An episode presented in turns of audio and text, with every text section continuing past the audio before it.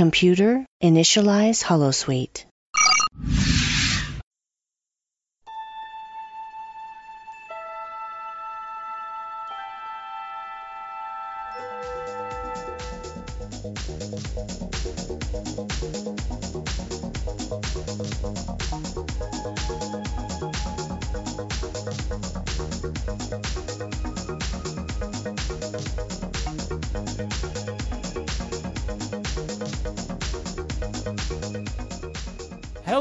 Everybody, and welcome to a not so random Trek review. Uh, this is the podcast where we analyze, discuss, and review a randomly selected Star Trek movie. My name is Matt, and this week we are co hosting for our very special movie edition of RTR. And oh my goodness, Andrew is stealing the Enterprise. What in the world? Andrew, you managed to outrun the Excelsior. How are you feeling now? Well, I mean, lucky for me, the uh, Enterprise just happened to have been switched over to basically all automated. So me and a couple of friends are able to basically run the entire thing. We are off to the Genesis planet. Very good. And uh, I trust that uh, someone sabotaged the engines uh, of the Excelsior to allow you to escape. So that's very clever thinking. So this is our very special uh, year end two part podcast where we review a movie. Andrew, tell us what we're going to be reviewing this week and two weeks from now for those who d- didn't quite catch the last podcast. Yeah, well, we uh, randomly selected Star Trek III The Search for Spock. Uh, that is from June the 1st, 1984, which is actually before I was even born. It stars William Shatner, DeForest Kelley, James Doohan, George Takei, Walter Koenig, Nichelle Nichols, uh, Merritt Buttrick, and Christopher Lloyd. It was directed, of course, by Leonard Nimoy, who is probably best known from Star Trek III, The Search for Spock, um, as well as Star Trek IV, uh, The Voyage Home.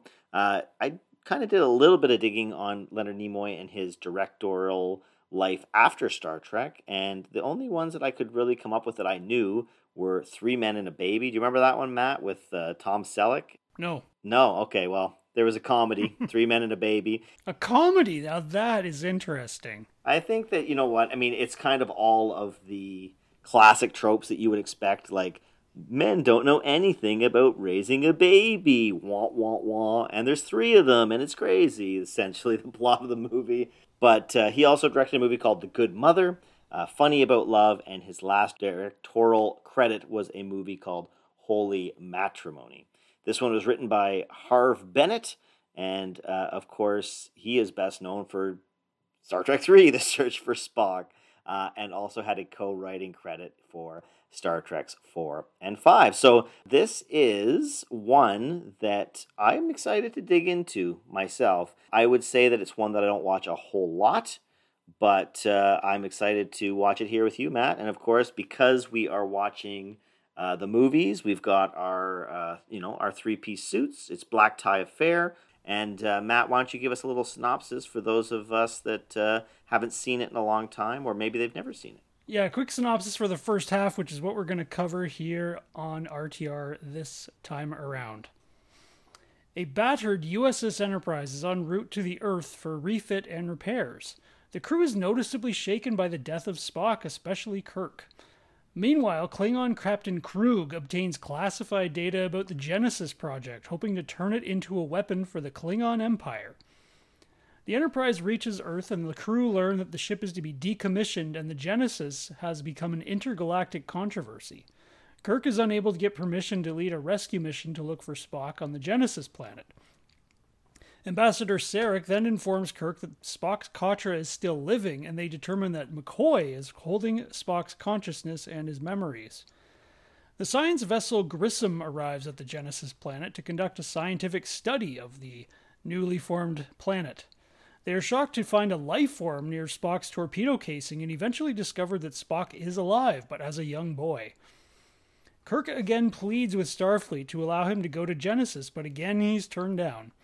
His shipmates help him break Dr. McCoy out of a security complex and steal the Enterprise. Kirk tells them to stay behind, but Scotty, Sulu, and Chekov insist on going with him and McCoy.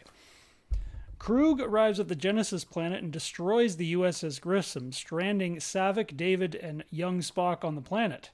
As the first half ends, we learn that David bent some rules in order to get Genesis to work, which could lead to some terrifying results. As we do, we typically like to kind of just take an overall one sentence uh, impression of the movie, or I will go first so that you can kind of have uh, a second to, to think about it. Uh, for me, if I had to, if I had to arrange this as a one second or one sentence expression, it would be breaks the odd number trek rule semicolon Kramer's favorite movie. that would be probably my my my kind of the two biggest things that come from it. One of the things that I I definitely always remember, which I think I mentioned last time, is that this is the uh, one that they always talked about on Seinfeld, or at least that one episode where Kramer insists that uh, Search for Spock is the better of the two pictures uh, between uh, Wrath of Khan and Search for Spock. What is your one sentence overall impression of the movie? I like that you threw semicolons in there. That's very clever. yeah. This is a movie that I think does what it wants to do very well, and I think is a lot better than it gets credit for.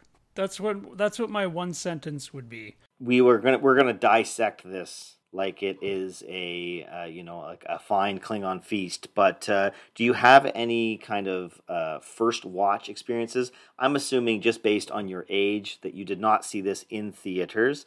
Uh, but have you ever gone back to like a re-release and watched it, or do you have any memories of seeing it for a first time? I haven't seen it in the theater. That's one of the few original series movies that I haven't seen in the theater. I do have a very distinct memory. So City TV, which is a a, still existing television network in in Toronto, when I was first getting into Star Trek, they showed Wrath of Khan a fair bit. And the one time that they showed Wrath of Khan, they actually showed Wrath of Khan in this movie back to back. And I was so excited and I taped them both.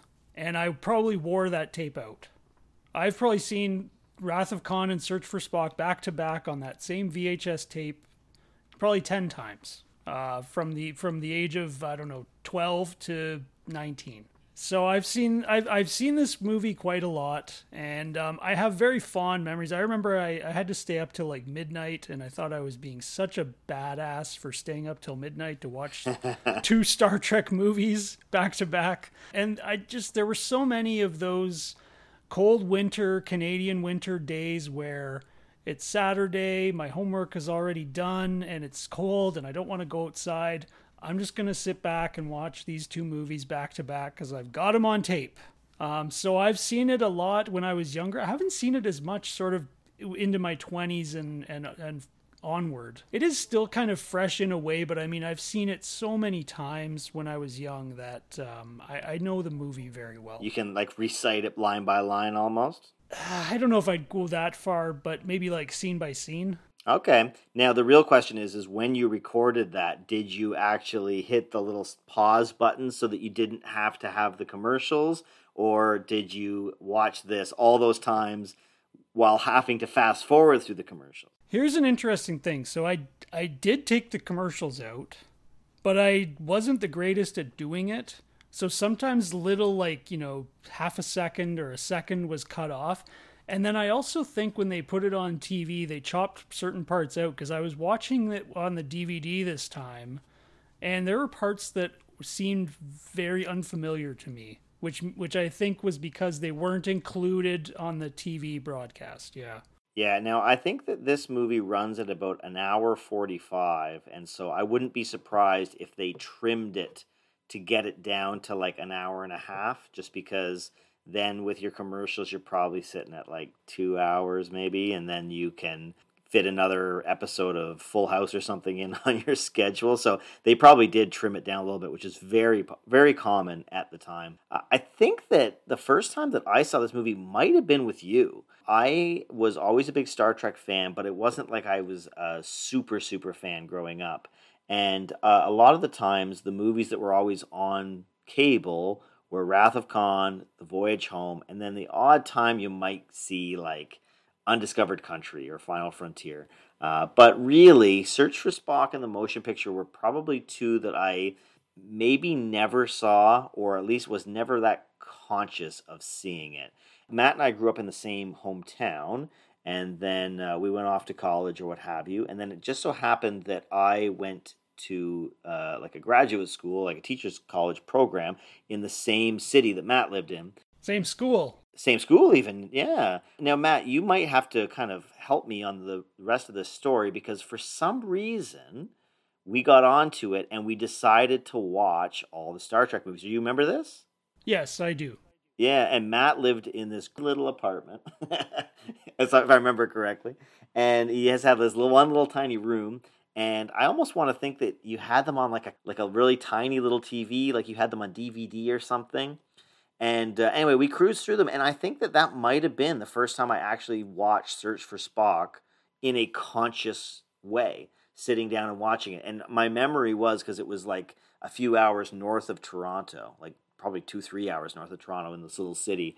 And it was like freezing cold, like winter, blustery, and we were kind of like sequestered away. I think maybe we must have done it over a few days because I don't think we would have been able to watch them all. But, uh, yeah, we just like crushed through all the Star Trek movies. Do you remember that? Yeah, I would have. That would have been when I was living. I was like renting a room, and I think I had about a like a 19 inch TV. I think. Yeah, and you had like one chair. So like one person had to sit on like a bed and one person sat in a chair. Like you could tell we were poor at the time. Well, we were students. It wasn't like 4K uh, ultra remastered on a on a big plasma screen or anything. It was yeah, like two nerds essentially, right? Just kind of watching Star Trek. And I think that was probably that's my earliest memory anyway of watching it. And I've never seen it in theaters either. Um, I actually haven't seen a lot of the Star Trek movies in theaters, sadly, but I'm really hoping that that one will come around. Listen to some of these movies that came out in the month prior as well as the month of the the third Star Trek movie. You've got Indiana Jones and the Temple of Doom.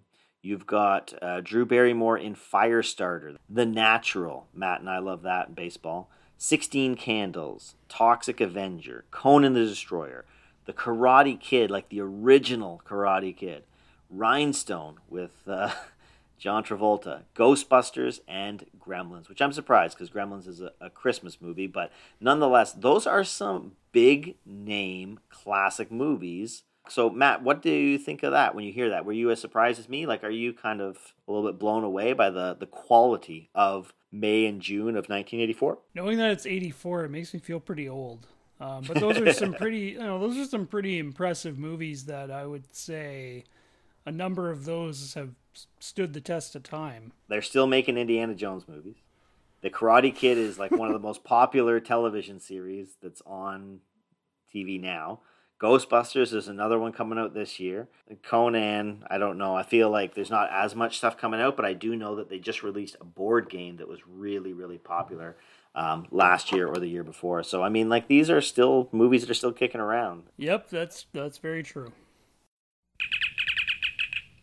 let's jump into it. And of course, this is going to be spoiler filled, or as spoiler filled as it can possibly be when you're talking about a movie that's as old as this movie is. I mean, the very first thing is that this was a movie that was written backwards. They knew that this is the biggest character. Spock is the most important, the biggest selling, the the the marquee character. Sorry, Shatner. Sorry, Kirk.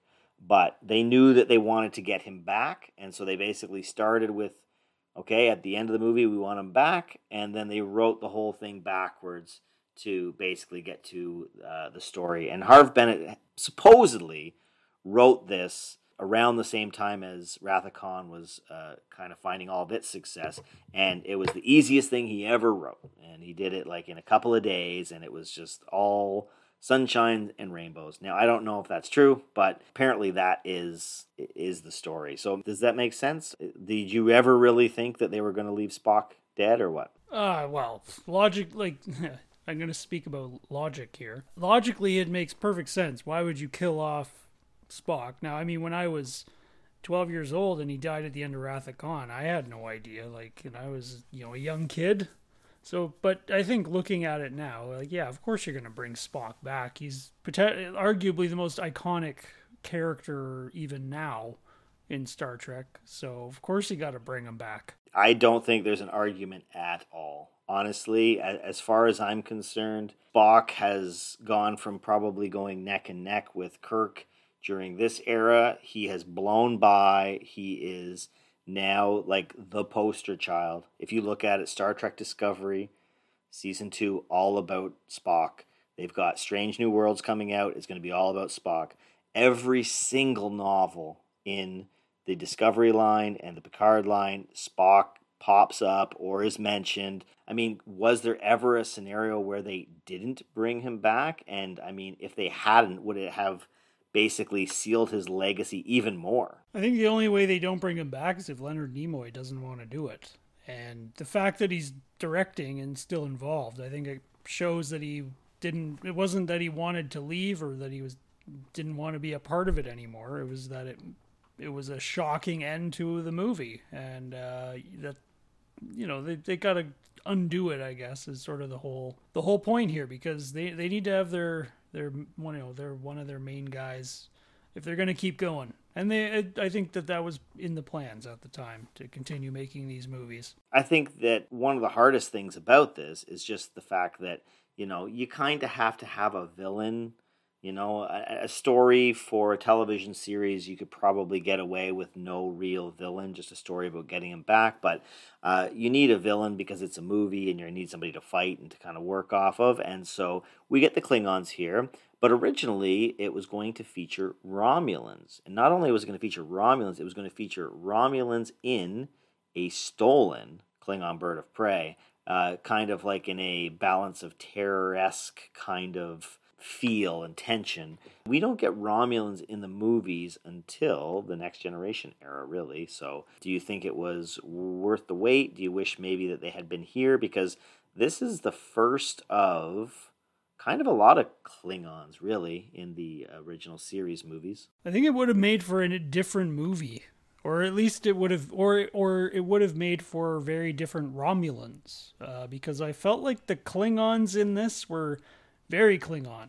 Kruge was a very like ham-fisted, tyrannical uh, captain, which we see in a few instances, and I'm not so sure that it, it works the same way if you had if they had portrayed the Romulans in the same way. I mean, I think they would have either had to maybe change the mannerisms a bit, or, or we would have had much different Romulans than we've seen before. And I guess the other thing that's hard for us to really think about is that we wouldn't have gotten next generation Romulans because the next generation Romulans didn't exist yet. So we probably would have gotten something closer to the original series, but then because they redid the Klingons, they probably would have redone the Romulans as well. And so that's kind of an interesting what if scenario, right? What would they have done with the Romulans? How would they have changed them? It is something that I think bears pondering anyway. Oh yeah, definitely. Would have could have changed a whole lot of things. Anyway, with uh, Leonard Nimoy directing this one, he also helped with the story a lot, but went uncredited. And the space between William Shatner's name and DeForest Kelley's name was left intentionally long, kind of like a in memoriam, perhaps, or just as like a, a little subconscious thing for you to kind of recognize that that's where uh, Nimoy would be left out. And they purposely uh, kind of left his big reveal and his big coming back at the end a secret, even going so far as to uh, use like another person's name in all of like the the documents and everything. I think it was like Vulcan written backwards or something. Yes, it was. You know, it's so hard now because you've got the internet and you've got the the rag sheets and uh, Entertainment Weekly and all these different things. I mean, do did anybody really think that he wasn't? I mean, the movie's called Search for Spock. Did they need to go this extra mile and, and keep it a big secret and everything, or was it just one of those things where you know back in these days, big reveals, big secrets, more important or at least better kept? Because nowadays, I feel like there's no secrets. They usually give it away in the trailer. Well, or they poorly choose an actor's like pseudonym and allow people to yes figure it out. Think, Discovery season one. Yes, that was probably the worst of the offenders. Really. Sorry, did I say that out loud? yeah, I don't know. I mean, I think back in those days, it was actually theoretically possible that you could keep those kinds of secrets. So I think it, I, I think they they the producers would have thought, yeah, let's try to let's put in the effort to try to make this keep this a secret. I don't know. Today you could. There's no way you could do it though. It would leak in today's society. It would just leak, and you would everybody would know it or everybody would predict it and then an actor would slip up and, and that would be kind of the way that, that it goes. Well if you think about like how many people I, I imagine that there's a lot more people involved in a lot of film productions now whether it be the fact that you have more actors or more production crew or camera crews and all that because the technology is so different i feel like it just is not possible to, you know you might have to keep 50 people or 60 people from leaking it. Now it's probably 100. You know, how do you keep 100 feet people from, you know, spilling the biggest bowl of beans in the franchise, you know? And that's just it, right? I mean, a lot of times they'll have non disclosure agreements where they could sue them and stuff, but it might be so profitable to sell it to a magazine or something that they maybe are it's worth the risk kind of idea. I mean, the other big surprise here is the the death of the Enterprise,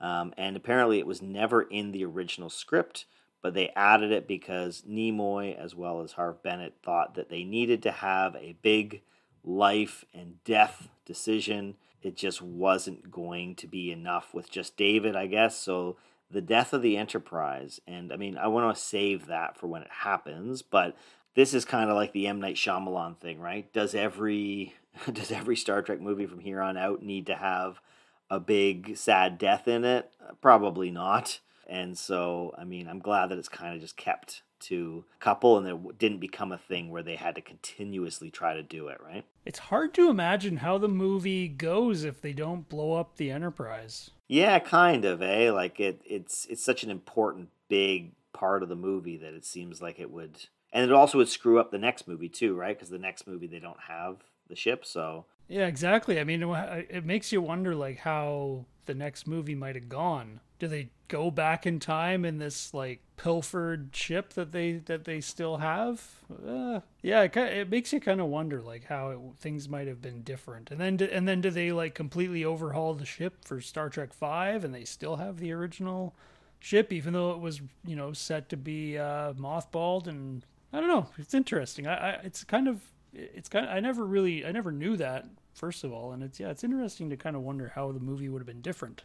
This has a famous story, which I'm sure Matt has heard before, and lots of you have heard before as well. But uh, during the filming of this, a big fire broke out on the Genesis planet soundstage, which I feel like they did this at Paramount Studios. I'm not sure exactly, but anyway, it might have been like in the parking lot or something. I know that sometimes they do stuff like on on the on the studio grounds, but not on a stage. I don't. I'm not sure though. Anyway, some portion of it caught fire, and I mean, as the story goes, or as the legend goes, uh, William Shatner ran in to help put the fire out in full Kirk gear. And he had written in his book as well that part of the reason why he ran in to do it was he was so afraid that the fire was going to hold up production and that he wouldn't be able to get back to TJ Hooker season three or whatever season he was on. I have read in the 50 Years of Trek that this is maybe slightly over embellished on Shatner's side, but I can't say one way or the other, so I'm gonna have to just assume that it happened. He would never, never embellish such a thing, Andrew. exactly. and the last thing is that this is the only Star Trek film to date that has a character's name in it. Obviously, it happens a lot with TV series and shows because we had like Data's Day, Q in the Grave, Our Man Bashir, Menage a Troi, a whole slew of others as well. Spock's Brain. Spock's Brain, even indeed. A much maligned episode of the uh, ter- original series. I can safely say that this is better than Spock's Brain. Yes, I agree. Now, one of my favorite things to do is that I love to, I love old posters and I love trailers and, and things like that. I didn't have to do a lot of work this time because uh, we essentially got a teaser poster and then a release poster and almost all the posters and uh, publicity stuff after that are just different variations on the on on the the release poster. So uh, let's just take a second, Matt. Here, uh, the teaser poster is kind of like blue space. It is Star Trek Three: The Search for Spock on the bottom. In the top, it says "Join the search." It's kind of like Spock's head in like a quasi constellation, and the Enterprise is floating off into the left hand side. Matt, did your 10 year old, 12 year old, 15 year old self want to put this poster up on the back of your door?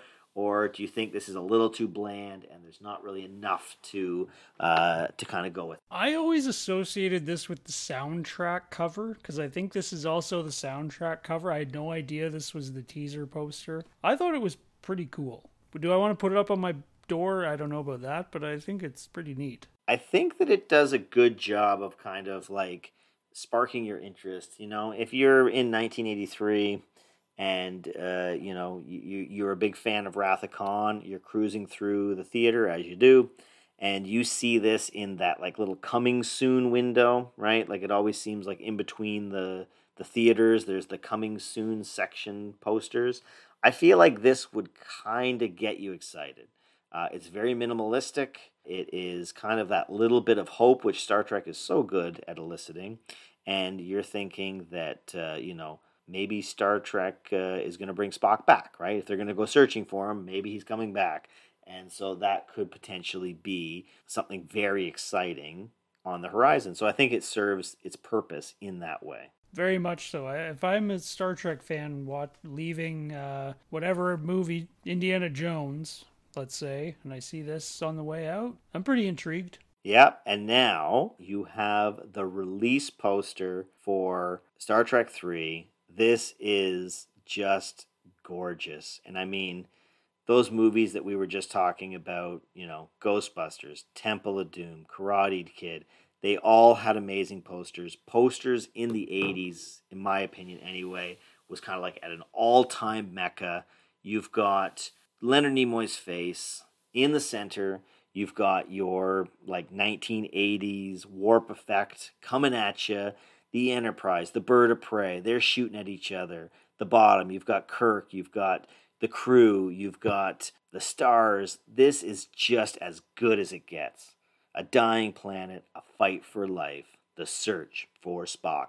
Now you got you can't deny Matt. If you were, I mean, you might have this up in your bedroom now. This is an all-time great, not just Star Trek poster, but it's an all-time great movie poster. Period. Well, it's it's certainly very uh, very nice. I feel like when I was at the Ex a few years ago, there was uh, someone selling a bunch of like vintage movie posters and there was a few Star Trek ones in there. I don't think this was one of them because I think if this one was in there, I probably would have bought it. Uh, I feel like Undiscovered Country was in it, and I feel like maybe like the motion picture was in it. Yeah, and those those are good, but they're not they're not really on the same level as this. Really, no. This is uh this this poster is pretty pretty solid. Like it's a really nice poster. Yeah, I don't know that it would be my favorite. Like I think the Wrath of Khan is probably like the all time. Like you're never gonna touch it. And I was always kind of partial to A Voyage Home as well.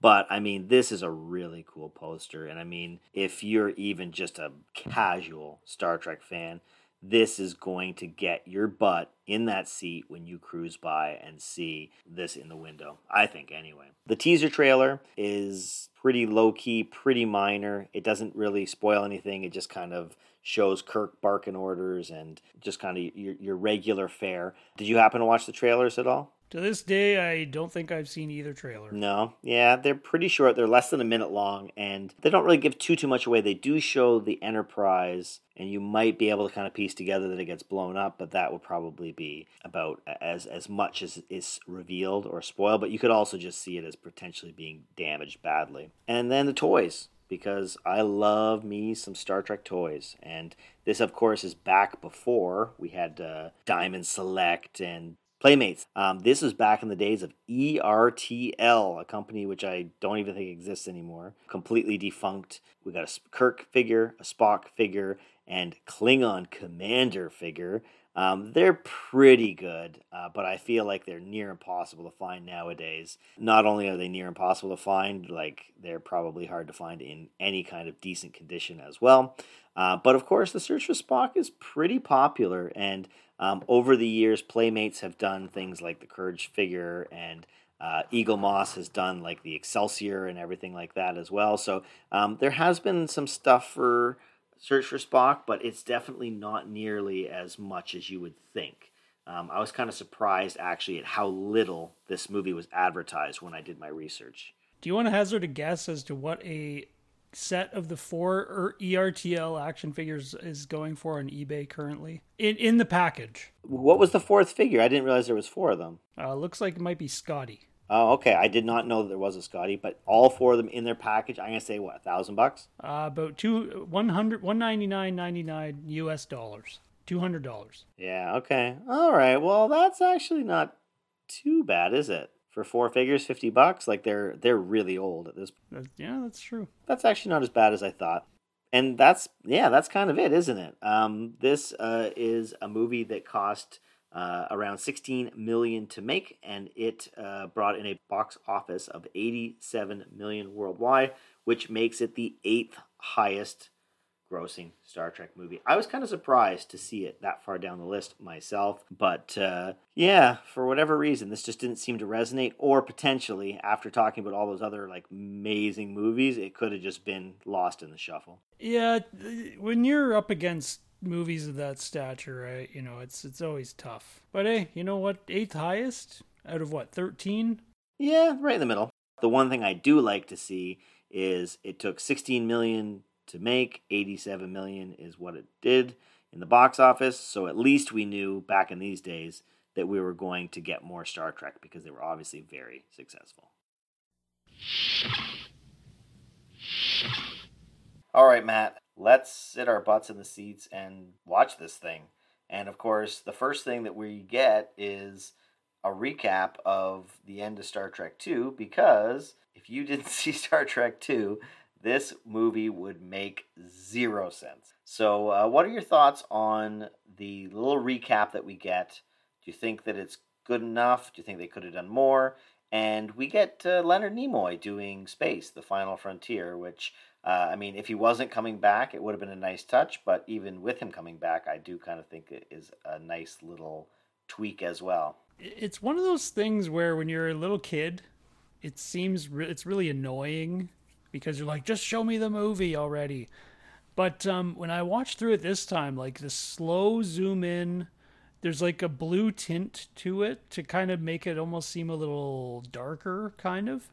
It really like first of all it ties the movies together very nicely and and gives you like you said the if you haven't seen the previous movie it gives you sort of a clue of what's happening. And i i just really like and, and then there's also that like slow transition to the regular color. At sort of i think it was as spock was or sorry while kirk was reciting his you know speech when they launched the torpedo it just i don't know i thought it was really impactful to show just how big of a deal that scene was. I thought it was a nice little way to tie the movies together and to start Star Trek 3. Yeah, now the only thing I would say is maybe not the like the only thing is is like should they have maybe included David and the Genesis planet like is there is it enough if you had never seen anything or do you think they maybe needed more? I think there's enough explanation in the movie. Yes, they do do a good job of that. That you don't really need to see everything. I think you need to see because the very next scene really is Kirk just totally broken by this. He's very, very deeply moved by it, and I think it's important to see what it is that he is so moved and and affected by. Yeah, he. I mean, he's near distraught, really. Exactly. Yeah, that's right. And I think it's important to understand fully why he is right off the bat. Uh, which I mean, nicely kind of transitions into our next little section here. James Horner did the music for this movie, and you were talking about the soundtrack earlier, which makes me think that you owned it and listened to it when you were growing up. And I mean, it is just next level good. Uh, I felt like the the music here is perfect, and then kind of transitioning into uh, the movie proper is also very well done. And we get a kind of a deep emotional use of the captain's log, which sets us to where Kirk's mindset is uh, right off the bat. Yeah, the music is is very good in this. Now, I didn't ha- own the soundtrack, but um, I, I remember when I talked about the cover, they would always show it in like the Star Trek magazines back in the day, where you could like, you know, mail in and order the CD or the cassette tapes, right? Because this was back in the '90s. Um, but the music is uh, the one thing I I sort of wrote down as I was watching the credits is that it was a lot more subdued than Star Trek Two the the intro music. I always I think I always sort of overlooked the music of this movie, but it is really really good. I have a uh, sort of ongoing playlist where I add like orchestral themes and there's a bunch of Star Trek ones in there and I think I'm to add Star Trek 3 to it because uh, Uh, it's very very good. It's very good. It's it's it's maybe slightly more subtle than what we get in the motion picture and the Wrath of Khan, but I, I think that it really fits the movie. And one thing that I think that this movie does very well, which I never hear anybody talk about, is that it's very much a mixture of kind of the sadness and, and the grief that Kirk is going through, but they also have a lot of fun with it. And for somebody to sit down and to write a score where, I mean, it's a very sad movie where everybody's very upset, but it's also kind of like quirky fun and there's like a lot of kind of like one-liner jokes as well. Like that's not an easy thing to do, and I know that you you're a big fan of music, and I mean you must have an appreciation for how difficult that would be to capture musically a super serious movie with a fun twist to it, if that makes sense. Yeah, and if you listen to the music during the end credits, you get that right because you sort of get it. You get a bit of the. It's a kind of a roller coaster, but it's it. it you're right. It you feel the sort of grief and you feel the sadness at the beginning, but you know it it it sort of becomes more of an adventure movie as the you we sort of get into the middle parts. And like you say, there's a lot of kind of zingers and funny lines, and uh, you get that in the music. It, it is a very it, it, can be a difficult thing to to do, and I think it, James Horner did a really good job in this film of sort of capturing both kind of ends of the the spectrum here that we're that we're dealing with. Yeah, and uh, I mean, speaking of the tone and the feeling, I I always like Shatner. I feel like I have a very soft spot for him. Do you think that this is like late stage Shatner when he got really campy and kind of uh, you know was was was breathing into his own brand?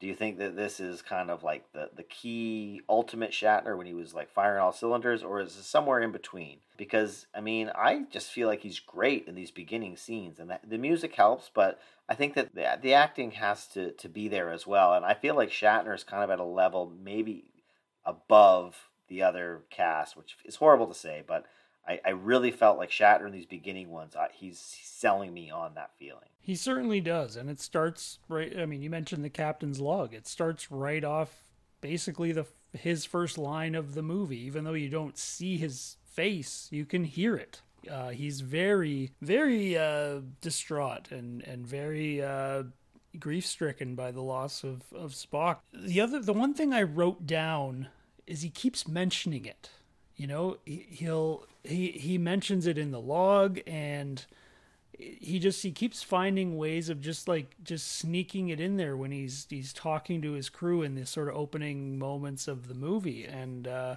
you're right that this is probably one of Shatner's better moments as far as acting goes because you can hear it you can see it in his body language as he's he's sort of sulking around the bridge as they're sort of limping home to Earth. And yeah, it was it was a surprising uh, bit of like really good acting from from William Shatner here. Now, to kind of take a, a slightly negative approach, did you think that Uhura and Scotty and Sulu and Chekov were maybe not really as beat up about it as Kirk, and I mean, especially some of the minor guys. There's that one guy who's like, "Hey, do you think there's going to be a party when we get back?" Like, I mean, I don't know. It seemed like everyone was pretty upset back on the end of Wrath of Khan, and now all of a sudden only Kirk is upset. It felt like to me anyway.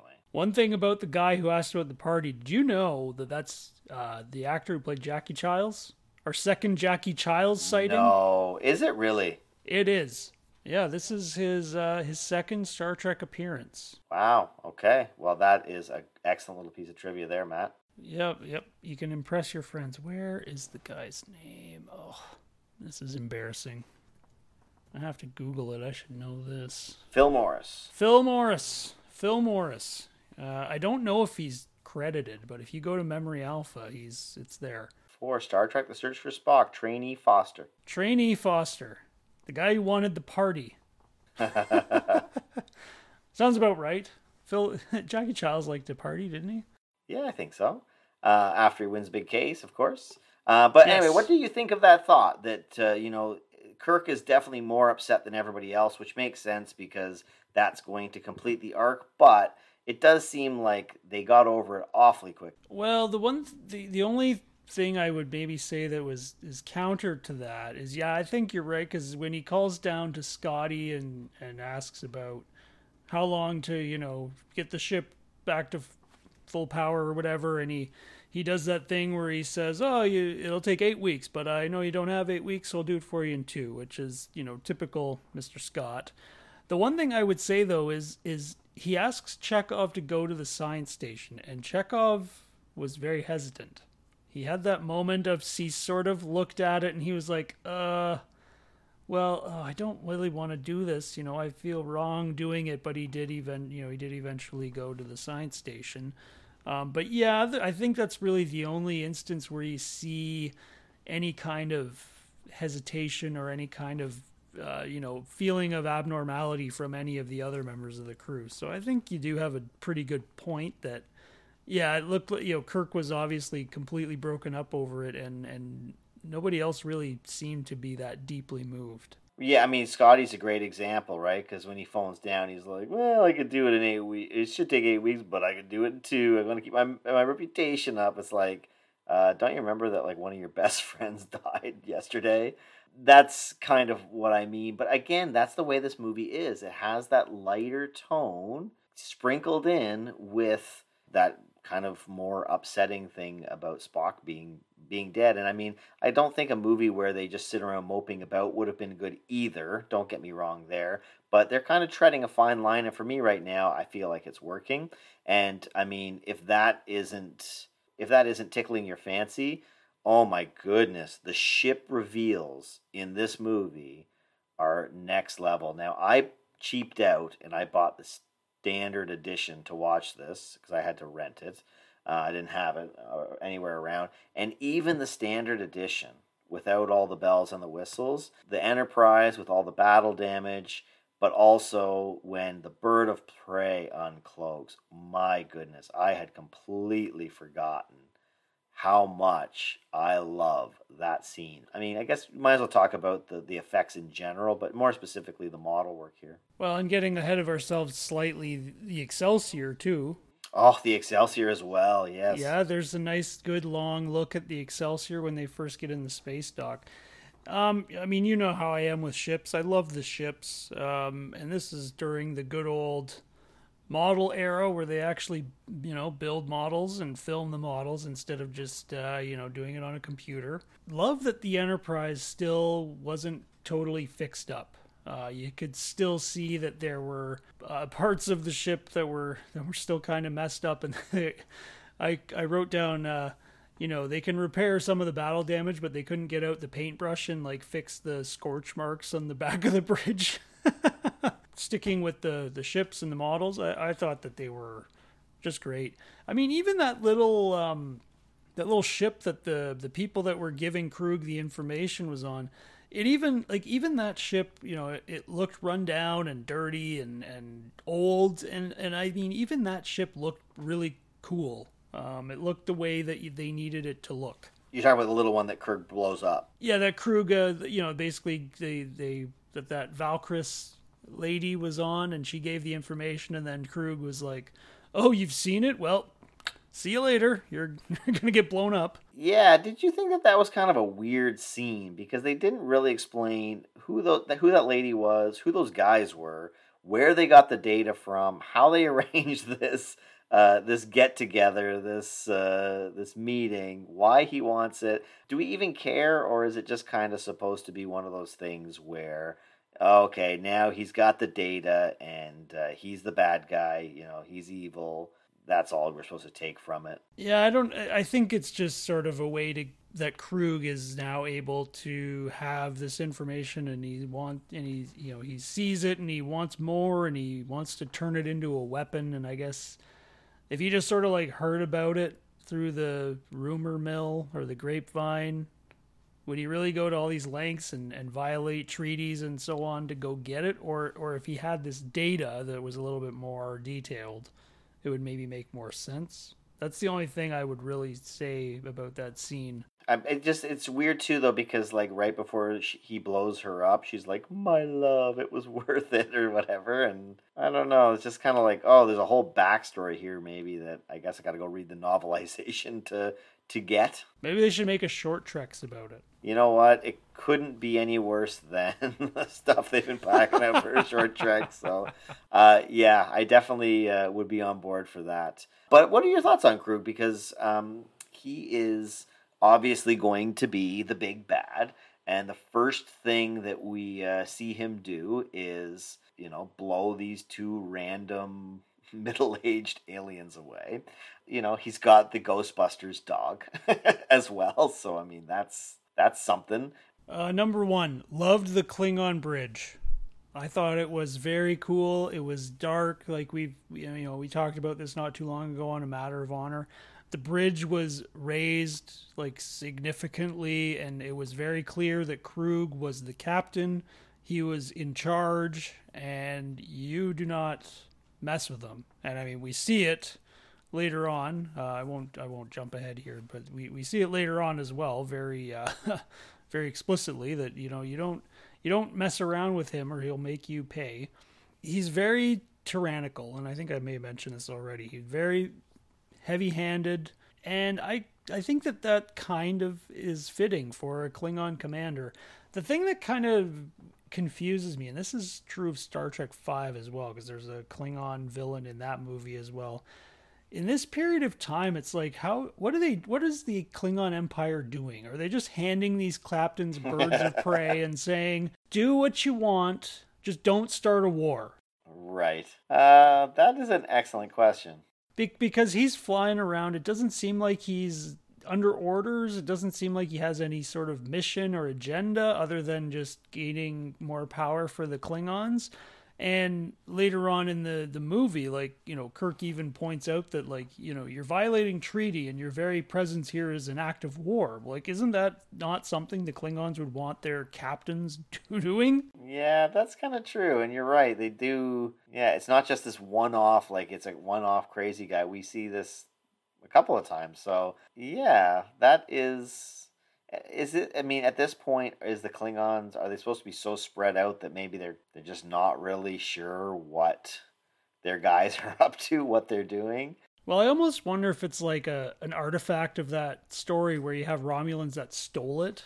Because if it was a bunch of Romulans that stole the ship, they're obviously not affiliated with the start with the Romulan Empire. They're obviously just doing what they want. So I almost wonder if that's kind of a leftover uh, piece of that. It, and I mean, it very well could be that. That would definitely make sense.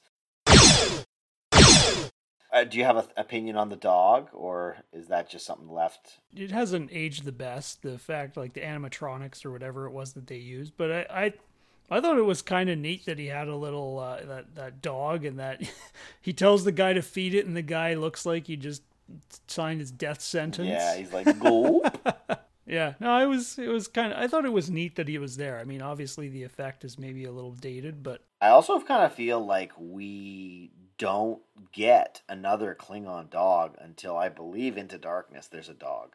That's the next time we see a Klingon dog. Is that true? It's possible. I feel like maybe there was a Q episode where he conjured up like a, a Targ. Ooh, with, Worf had like a right, pet yeah. Targ But I don't know if this is the same thing. I don't know if it, this is supposed to be a Targ or something different. Yeah, I actually don't really know what he's supposed to be either, but uh, yeah, I, I don't know. The dog, it, it, it's like you said, the the effect didn't really hold up by today's standards, so it does just kind of seem funny and cheesy. But yeah, I also thought that it was definitely a lot like the Ghostbusters dog, which I mean, that movie just came out a a month before this one, so maybe they just had him lying around and they they just used the same one, painted him black. I don't know for sure, but they're both Paramount, so it could very It's well possible. have been. Do, do you have a hard time with Christopher Lloyd? Not to, to jump ahead of uh, ahead of it, but do you do you see like Doc Brown in in in makeup here, uh, or are you able to kind of band your disbelief or whatever they call that? Well, here's the thing. Like, I, I never really saw any of his other movies before this. Ah, so you kind of feel like Doc Brown is doing uh, Klingon. Kirk. Captain Kruge. well, yeah. So I mean, I don't I don't really have any previous uh, notion of who. I think he plays a pretty convincing Klingon. Uh, I didn't think he was bad. I didn't find it distracting, even though he's done other things that I have seen since.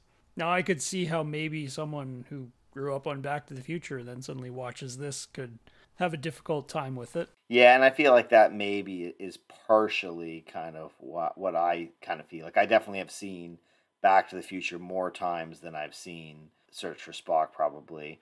But as the movie goes on, it becomes less and less noticeable to me, which means that uh, you know it obviously isn't it isn't that big of an effect. It's not that big of a deal because I notice it less and less as it as it goes on. So um, I think that that's probably a good thing and, and speaks to his acting anyway. Let's bounce back to Kirk and Co. Uh, we get this space dock scene. So I'm assuming that this is space dock one. Like this is the this is the space dock that is around Earth. Yeah, because they were returning to Earth. So yeah, this would be like the. You're probably right. Space Dock one zero one. and I think that in the Star Trek video games, when you go to Earth, there is a big space station there, and it is, yeah, number one. How big are these things? My goodness gracious! Like the Enterprise is, I thought at the time it was supposed to be like the biggest ship, or at least it was during the TV show. And now, when it cruises into this space station, it looks like it's literally going through a little tiny window. Were the space stations always this big? Um, is it just this one because it's like the home base, the home station?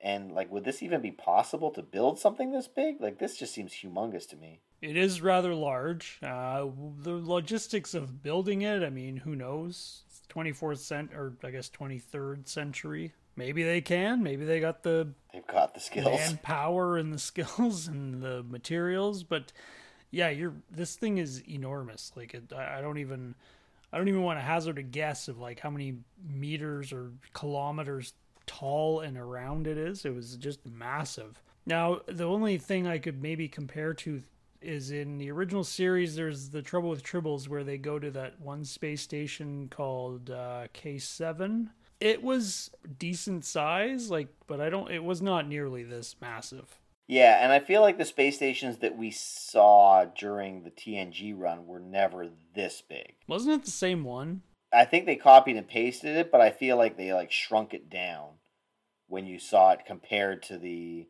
Enterprise. I could be wrong. So, I mean, if I am, then by all means send us an email and and correct me, but it just seemed really really big. But that being said, it was definitely really really cool. I love the way that this space station looks and I love the fact that yeah, I love the fact that it, it I don't know. It just it's very visually appealing. I think this is kind of what we're going to end up getting from here on out until we get to Deep Space Nine, obviously. But this is kind of the model for the space station that we're going to see in Star Trek. oh it's it's pretty cool I, I like it's interesting that it's taller than it is around but I, I think it looks really neat it's got that giant like upper section where all the ships go and then it's got a big round cylindrical kind of thing on the bottom which is where i assume everyone kind of lives and all the offices are i think it's a pretty cool space station yeah it looks neat Yeah, and so uh, they're back, right? They they've made it. Uh, they've made it back to to Earth, and I feel like I mean Earth is typically uh, something that we see with a little bit of fanfare and a little bit uh, of you know pomp, circumstance. Uh, we don't really get anything like that here. Were you kind of surprised or disappointed that there wasn't a bit more to it? Um, or is it kind of like that's not what this is about? I I don't know. They don't they don't. I feel like they probably return to Earth fair bit, so that doesn't really surprise me. I mean, I guess Jackie Chiles isn't going to get his party, or at least that's what it feels like. Well, he, I, Jack, he probably knows all the good places to go on that space dock. Yes, no doubt. I'm sure there are all kinds of good pubs on uh, on that space dock. this next section, oh my goodness! So the Excelsior. I have a very specific feeling about it, but I I, I want to hear what you think of the Excelsior first. It's an awesome looking ship, and uh, it seems it, it's one of those things where like everyone seems to have heard about it. You know, it's like it's like a new kind of car with like a new kind of engine, or like you know, recently we've had hybrid cars and electric cars. Like, remember there's that part where the you know Sulu's like, I hear it's yep. got transwarp drive. You know, like this is like the next new thing, and everyone's kind of like heard about it, and everyone's all excited about it, except of course Mr. Scott, who wasn't very impressed with it. I, I thought it was kind of neat that they have this brand new ship brand new class of ship with this brand new technology and like everyone's sort of like in awe over it and everyone's sort of like heard about it and all the new stuff that it's got. Uh, I, I thought that was actually pretty neat. I mean the ship itself is incredible. It's a very very nice ship and this is the first time we ever see it. I have always uh, let me preface uh, there's a game called Fleet Captains. I believe you and I have actually sat down and played Fleet Captains before. It's a board game where, you know, one person plays as the Federation, one person plays as the Klingons, and uh, you kind of have like this uh, big long adventure. Anyway, it's a really great game, but one of the ships you can play as is the Excelsior. And the Excelsior is the most annoying ship in the world because every time you go to move, you have to roll a dice. And if you roll a five or a six, then you don't move because the Excelsior transwarp friggin' drive basically isn't functioning for that turn. And Mr. Scott was busy uh, that day. I can't tell you how many times I have rolled a five or a six driving that stupid Excelsior around, and it drives me absolutely wild. Now, that being said, outside of the game, man, does this a beautiful ship. I mean, this is this is just a, an amazing looking ship. I love how the they do kind of like the whole Doctor No thing here, where everybody's talking about it and everybody's wowed by it. You know, like you mentioned, I hear it's got trans warp drive. Like you don't even know what that is. It's just like totally you know made up thing. But uh, just the fact that everybody's like gawking at it, and also the fact that Scotty doesn't like it almost makes you more intrigued. You know what I mean? You're like, oh, that seems kind of suspicious that he's so into engineering and stuff like that. Why why is he against it? You know, like it just it's they, they do such a great job of of making you interested in this ship. And one of my favorite lines is if my grandmother had wheels, she'd be a wagon. Like that is just a legendary way to describe the uh, the transwarp drive. And uh, yeah, I mean, we get to see the Excelsior again, right? Like uh, it pops back up in Undiscovered Country, and does it? Is it in Final Frontier? No, it makes a brief appearance no. at the end of Star Trek Four, though. Yes, it does, doesn't it? Yeah. Yeah, I uh, yeah, I think the Excelsior is great. We also see it in that Voyager episode where uh, we flash back to when uh, Captain Sulu Remember that episode, the 25th anniversary? Yeah, yeah, flashback. Yeah, that takes place on the Excelsior as well. So, yep. Anyway, the Excelsior is great. I digress. Let's uh, kind of move on here into the, the, the meat of it. Um, I, I was always under the impression that the Federation never really had a whole ton of ships. The idea that you're going to decommission like your best ship seems slightly strange to me. Well, it's kind of a difficult thing because it's a ship that has been through a lot and I feel like it's been pretty beaten up over the course of. I mean, the admiral mentions that it's 20 years old, and it always seems to find trouble. So maybe Yeah, that's for sure. Yeah, so I mean, maybe it's maybe it's sort of had a shorter lifespan than a normal ship, but I mean, 20 years. Eh, that that's kind of a short lifespan. I feel like for a starship of that size. I mean, you think they would last maybe a little bit longer than that, but I mean, it's not totally inconceivable. Right. And I mean, I guess, are we supposed to kind of be under the impression that, you know, like Kirk's five year mission at the end of the five years, it was supposed to, you know, that was the end of the line kind of thing? And that, you know, all these extra years in addition were, were kind of, I don't want to say patching it together or taping it together, but I mean, they did do the refit uh, for the motion picture. And so was that just kind of trying to extend it past where it was already basically done at that point? Well, I always sort of looked at the refit and thought, okay, well, there must be like some new technology that they need to put in there, and, and maybe the propulsion systems are more efficient and all that. I mean, it's also an excuse to completely redo the ship and make it look way cooler, which I think sets. is really the new, the real reason for it. Yeah, I think we can all agree.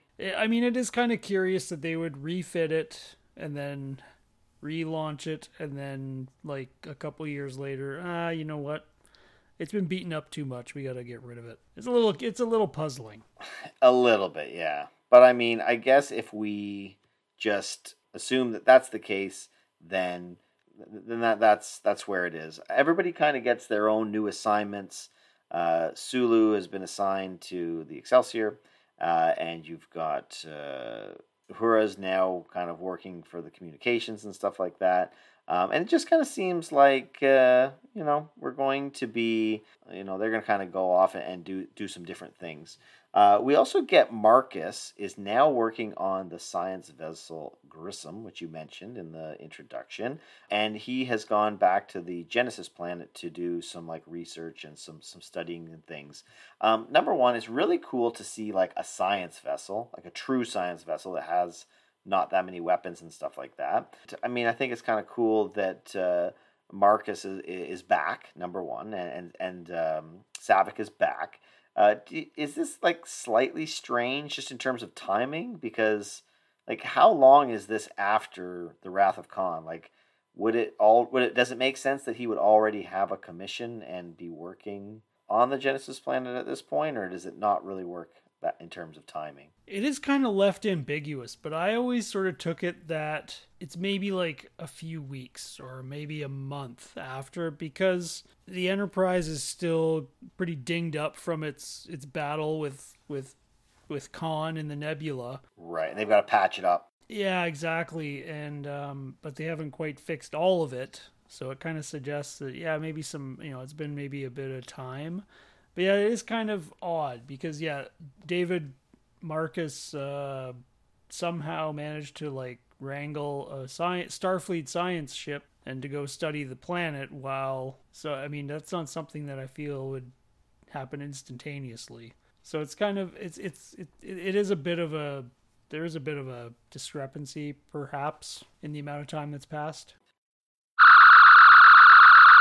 Did they really need to use Saavik here, or could they maybe just have done somebody different? The character's there and she was, you know, on the ship on the Enterprise when all this went down. So I mean I I feel like there was I I, I But it's also been recast. Yeah, I mean, I feel like there was some inkling that maybe they would make her a regular in the the movies. I actually uh, recently was reading that they even toyed with the idea of her being the traitor in the undiscovered country Oh, okay. bringing Saavik back in that movie and her being she be, her being the one that ended up you know being part of that whole conspiracy to sabotage the the peace conference which would have been pretty shocking I think It definitely would have made it a little bit more depth to it. That's for sure. so I, I think that's maybe the reason why we we they bring they brought Saavik back and I guess it just kind of didn't work out the way they hoped It really is kind of unfortunate they couldn't get uh, Kirstie Alley back, but I feel like she had be, probably become such a big name at this point that it is just not worth the money, I guess, or she was too big for it. I feel like there was a movie that came out shortly after Star Trek 2 that she was in that really set her to the the moon. Yeah, I don't know what it would have been though. I mean, Rathcon was 82, so it would have had to be like probably 83. So she was in a movie called One More Chance. That was in 83. And that was it. Although in television side of things, she was on The Love Boat and Masquerade, which was a it looks kind of like a like a crummy espionage show. So I don't know why she would thought that she was so great, but obviously years later she ended up doing Cheers, and she also ended up doing oh what was her, was it Veronica's Closet? Was that her show? It's unfortunate they couldn't get the same actor, but. Uh, it's not like it's never happened where Star Trek has recast somebody, so it's not the end of the world. Well, Tor Tora Ziyal uh, was recast yeah, multiple multiple times. times and Ale- my favorite character in Star Trek, Alexander. How many times has he been recast? Yep, that's also true. I mean, in fairness, I guess uh, Worf kept leaving him behind, so they just recast him new when, uh, when it came about. Let's get into the meat, Matt, because I mean we're cruising along in this uh, movie, and then we get Sarek showing up. There's that one little strange scene where Kirk goes down and Dr. McCoy has broken into Spock's room and he's saying, You have to save me. You, you told me you got to bring me back. Uh, but that's kind of the only real, like, major Spock thing we've seen so far. Uh, and then Sarek shows up, and I'm pretty sure that at this point we had ne- we hadn't seen Mark Lenard in Star Trek for a long time by the time he shows up here. And so that must have been pretty kind of like, whoa, big deal at the time. And he's upset that Spock has been left on the Genesis planet because Spock's living spirit, his Katra, as you will, is still living on. Don't know that we've ever seen it or talked about it on RTR. It's not really a lot of it's not a lot of episodes that kind of delve into this, and there's not a lot of things that, that have ever come up where we've talked about it. So, what are your ideas on the the Katra or the Vulcan soul? On the Katra specifically, it is interesting that a race so or an alien race so so based in like their culture so rooted in logic that they would have this sort of otherworldly living spirit that you can't possibly explain logically. Uh, that that's kind of a very interesting contradiction. And later on in the movie, we see a lot of like sort of ritualistic things, which I always kind of found very interesting with the Vulcans because again, they're so rooted in logic and and rationality, and yet they have this whole other sort of side where they are very they, they do all these ritualistic things that you can't really explain like why would you do that in a logical way. So it's kind of an interesting kind of balancing uh, act, I suppose. But I think the whole notion that you sort of have a living spirit, uh, well, I mean, I, it, it's kind of interesting, especially for a Vulcan. Yeah, the only thing that I would maybe say encounter is that they do have a telekinetic ability. And so the idea that they could use that telekinetic ability for something to be transferred, I guess, maybe is something that makes sense and is something that is worth delving into. Um, it is kind of strange that they never really utilize this a whole lot in the TV series. I, I know that it's been mentioned and it's kind of been dropped here and there, but um, with the exception of Enterprise, have they ever really done a, a you know a deep dive into the, the, the Katra and the Vulcan backstory? I think we get more about the Katra in that episode of Seinfeld than we do in any of the well, other that's series. That's exactly it, right? Uh, what was it that Jerry said? Oh, right. Uh, she's not really gone. If we can find a way to remember her, that's the line that ruined my life. As he's pouring mustard into Jerry's coffee. I that's very I will always remember that scene. Yes.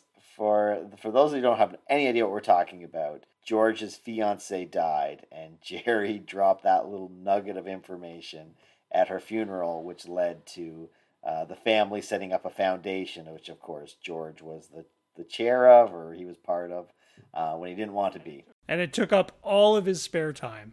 ruining the summer of George. Uh, but anyway, uh, I digress. Uh, the the Katra thing is is very interesting. Um, I actually feel like now that I'm mentioning it, not to kind of harp on the Seinfeld thing, but also there is an episode where Kramer is uh, trying to inspire Elaine, and he tells her that uh, she needs to tap into her inner Katra and then she goes and it's the same episode. Oh, is it the same episode? It is because remember he's the karate. Yeah, he's taking the karate but it's class. with the kids or something.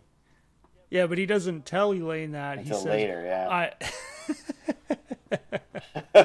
it's a classic. It's oh, a okay, classic. so that's that's the same episode. Okay, perfect.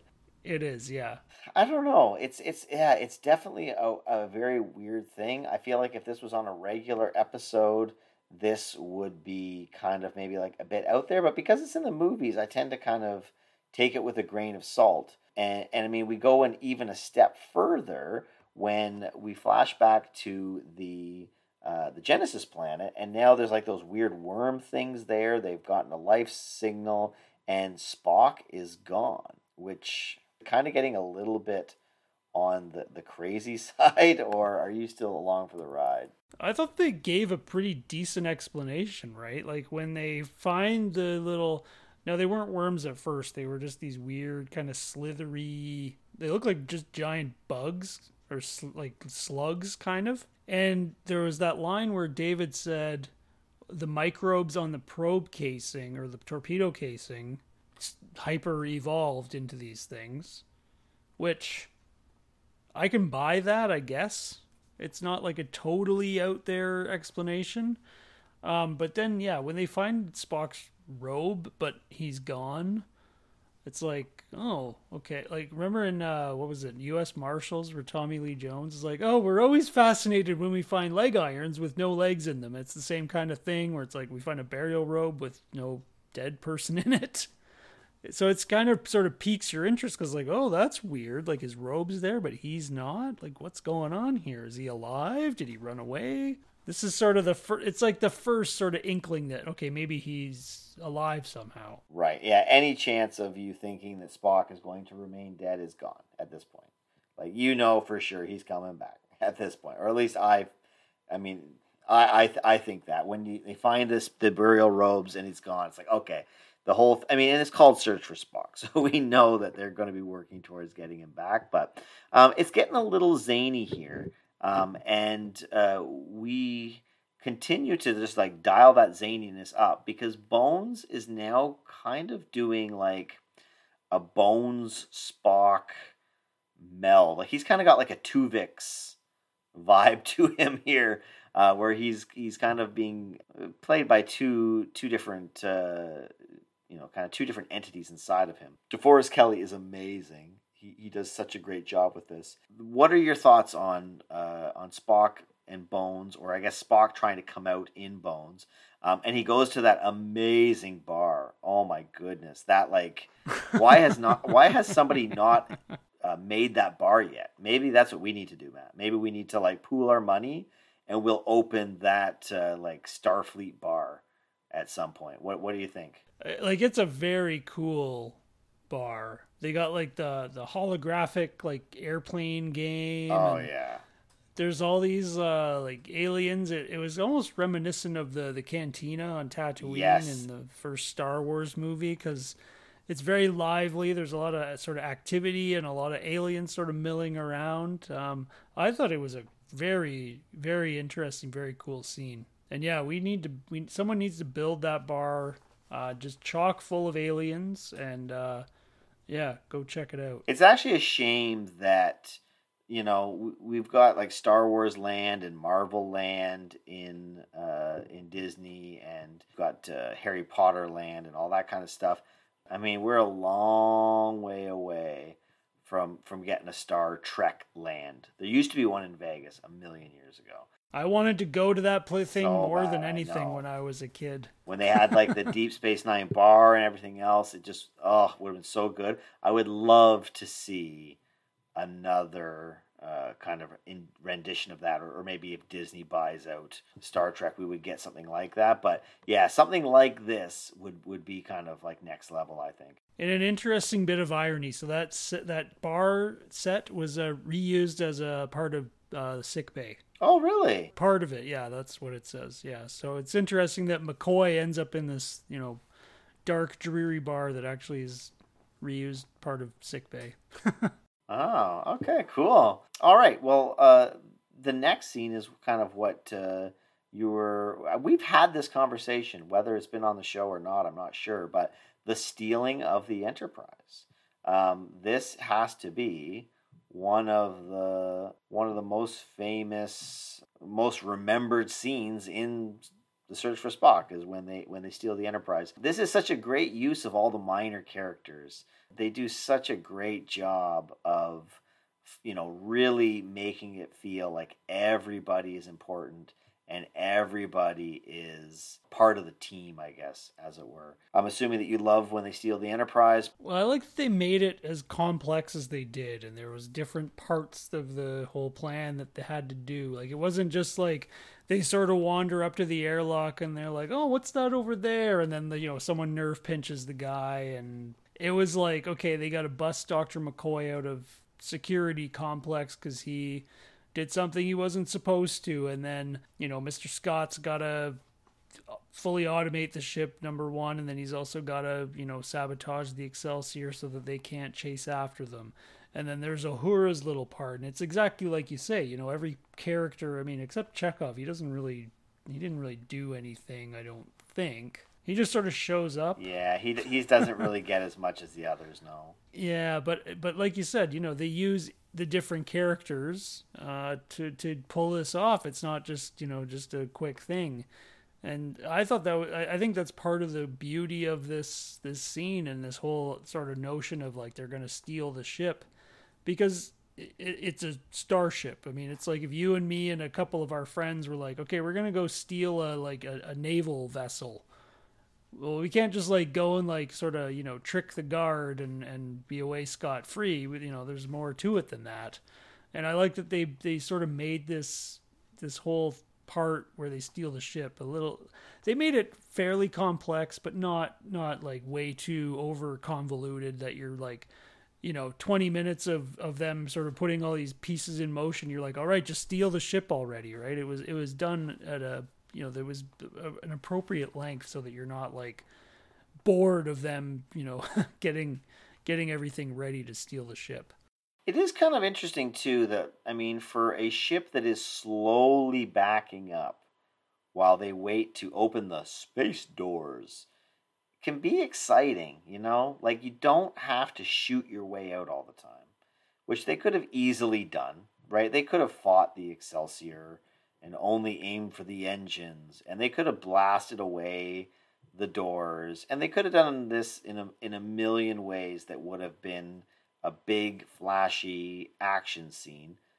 But they really don't need to. Like honestly i think that the tension is good here and the fact that the doors like just open at the last possible second and everything here really works. I mean did you think that saving the fighting for later was a good idea or do you think that maybe this is too boring and you know they should have blasted their way out? Oh no. I i love the way they did it. I love when they're sort of backing out and kirk like leans and in and he's sort of like and now mr scott. And he's like sir the doors yes sir i'm working on it you know it's like i just love that little exchange you know it's so it's so relatable right? Because how many times have you been like you know trying to do something and you got someone leaning over your shoulder and you're you're, you're like i'm trying here like just let me fix this thing and and yeah like you said the doors open like just in the nick of time and and you're like half expecting them to start opening and then you know the warp engine scrapes the side of it or something. Uh, i thought the way they did it was was really was really good. I don't i, I love that they didn't just sort of turn the ship around and just start blasting at the door with the the, the with their phasers you know? It's uh it, it was hilarious i thought and uh, did I mean it's so hard to go back now, but it, they leave it to make you feel like they're gonna slip out, and then they're gonna close the doors on the Excelsior. Uh, but then, of course, the you know the the classic move where they pull out a couple of different things and, and uh, you know it doesn't uh, it doesn't take off. I thought was again just a nice little a nice little touch. Well, I, I thought it was kind of funny. There's that, that part where uh, you know they're they're trying to get the warp drive going, and they're the captain's like looking at the screen, and it's all like flashing and stuff, and then all of a sudden it blinks out, and it just says "Good morning, Captain." I thought that was hilarious. I don't. Yeah, I, I thought it was uh, very clever that they would that, that earlier on they would have Scotty like reassigned, so he's in like prime position to just completely sabotage the ship. Yeah, I, I do feel like it, it reminded me a lot of remember in Empire Strikes Back when they, they go off to uh, I guess they get off Hoth or whatever, and, and there's the classic line where Han says, "Watch this," and he like goes to hammer it, and it doesn't go. It has kind of a similar way because they're like activate the transwarp drive. If he thinks he's going to get away with using the warp drive, then I, he's going for you know rude awakening, and then they go to hit it and it doesn't work. I, it's it's kind of a similar type scenario, but just kind of flipping it around where it's the bad guys whose ship doesn't work, which I, I thought was uh, was was a nice touch. Now we forgot the best part of that whole thing, which is when the captain's laying in bed in his quarters, yeah. filing his nails, and all of a sudden there's a yellow alert, and he's like extremely puzzled, and he sort of calls the bridge. He's like, "How can there be a yellow alert in space dock?" And they're like, "He's someone stealing the Enterprise." I just that's so funny. Yeah. Because that captain was like just so smug and so arrogant, even though we only see him for a very brief time. Yeah. And you know he's he's just sitting there like filing his nails of all things, like in bed in his uniform. Yeah, and he's got like that little club thing that he yes, carries the with club. him. Yeah, that's right. Yeah, you're right. Yes, very. It's like kind of like you sort of associate that with like a, an army sergeant or something. Yeah, when I was in high school, there was like a history teacher who had like this little it was like a little tiny baseball bat and whenever he was up at the front of the class uh, like lecturing, he would kind of like tap the baseball bat like into his hand like uh like not aggressively but just like kind of like ominously and I always hated that. I thought that it was like like a, a yeah, like an army sergeant or something would do it to like kind of uh, make everybody sure that he, they knew that he was like a tough guy or something. I don't know. Um, it's a great way, a little tiny nod or a little tiny thing that just kind of makes the guy unlikable. And he even like you can see that it's like sitting behind his head. And when he goes to the bridge, he like purposely grabs it so that he's got something to fiddle with and and something to, to hold on to which yeah there's just there's so many little good things in this movie. It it really does get uh, unjust flack because uh, they do a lot of things right here. From my perspective i, I mean i'm having a great time uh, a great time here. So while we're speaking of captains uh, captain esteban who's the captain of the grissom he did you notice that he was like such a real such a stickler for the regulations? Yes i did notice that. They they went out of their way to make anybody who wasn't kirk a super by the book rule follower like dot your lowercase j's and cross your t's. Um, it is i think it's to make kirk and everybody seem like a badass because like this is the movie too where like Kirk is wearing like a leather jacket and Bones is wearing a leather jacket like they're not wearing the uniforms. It's almost like uh, you know the the militaristic thing is not cool anymore, so we're gonna throw that stuff away and everybody's gonna be uh, a badass and and they're gonna they're going to be on the run like rogue renegades. I think that's kind of what they're going for, maybe. Yeah, and I think you're I think you're totally right about that. They definitely come off that way, and I think you're right that they sort of purposely made the other captains in this real sticklers for regulations. I mean, this Esteban guy, like they're studying this planet and they come up come across something totally unexpected. And he's like citing regulations and and like no no no you can't beam that up until we know it's safe and all this and that. And and I, I almost found it a bit distracting because it's it's so much you know? It's not like it's not like he casually mentions no no don't bring that to the ship. It's not you know we got to make sure it's safe. He's like oh no you don't mister. According to regulation just such a stickler. Like it was, it, it was almost distracting in a way. Yeah, and I mean the ultimate irony is is that by not beaming him up and you know beaming the other two down, when Christopher Lloyd shows up, and eh, they basically get blown up, and the other two survive. Right, so it's almost as if he's kind of being chagrined because yeah, yeah, like it's uh, it totally backfires on him uh, following all the regulations ends up not working at all. So I don't know what you had kind of for your for your halfway uh, point, but I mean this is pretty close to where I was at. They find baby Spock, which I mean at this point in time, I don't know that I uh, you know that, that I'm for or against baby Spock. Um, but I definitely hated Baby Spock when they used him in Discovery. Um, what are your thoughts on what are your thoughts on this revelation, I guess. Well, he's certainly no Baby Yoda. Oh but, yeah, uh, definitely not. He's definitely no Baby Yoda.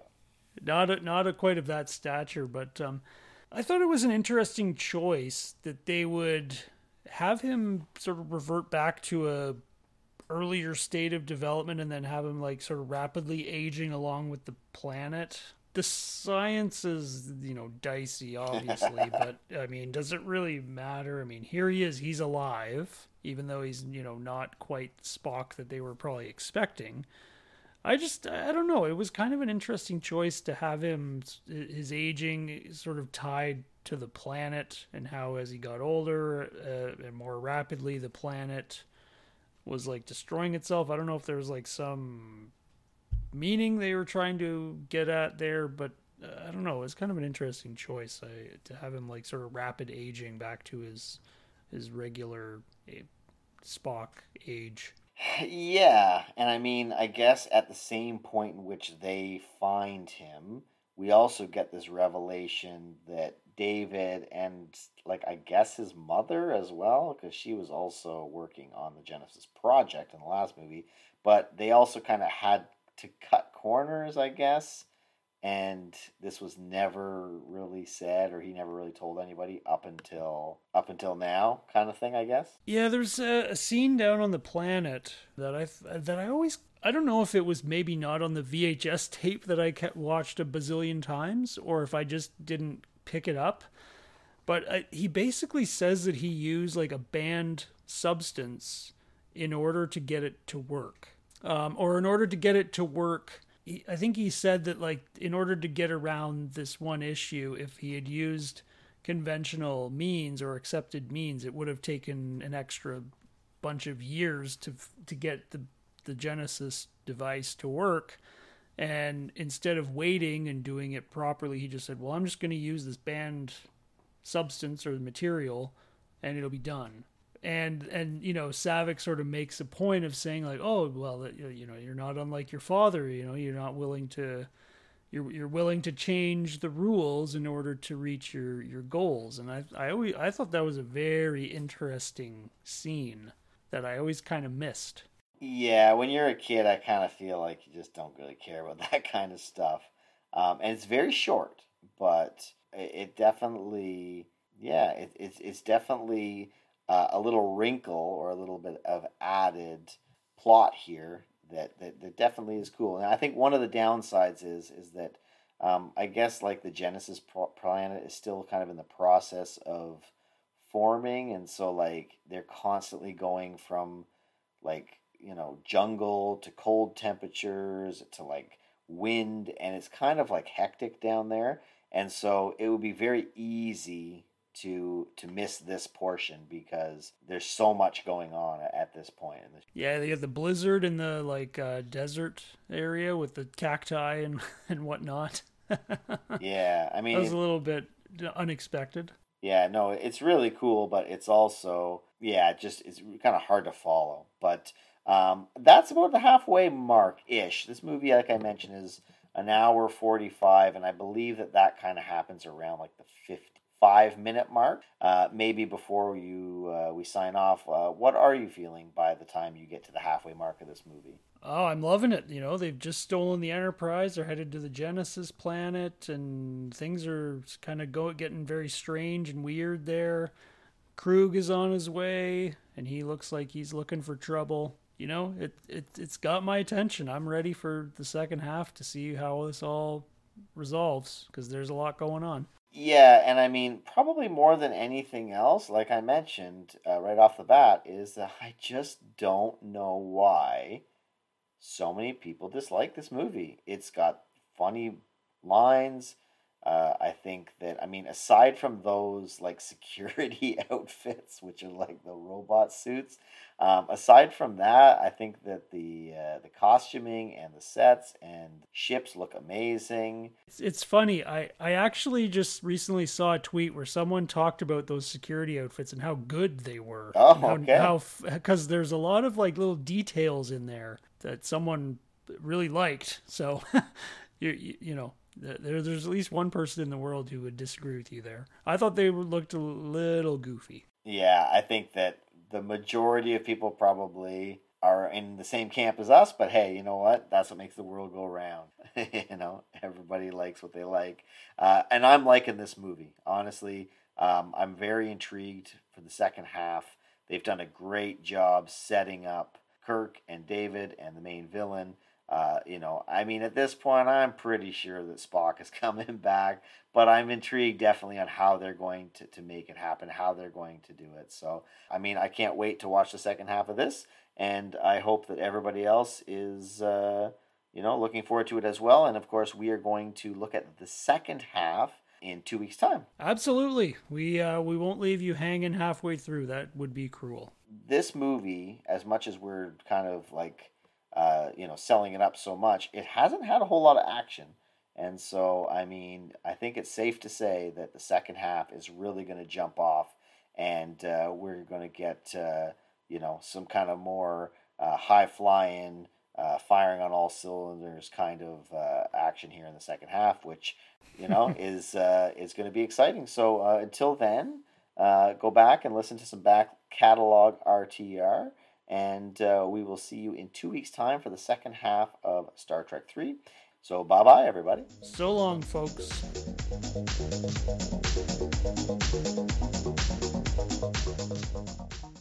This show is brought to you by Holosuite Media. Computer, list other available Holosuite Media programs.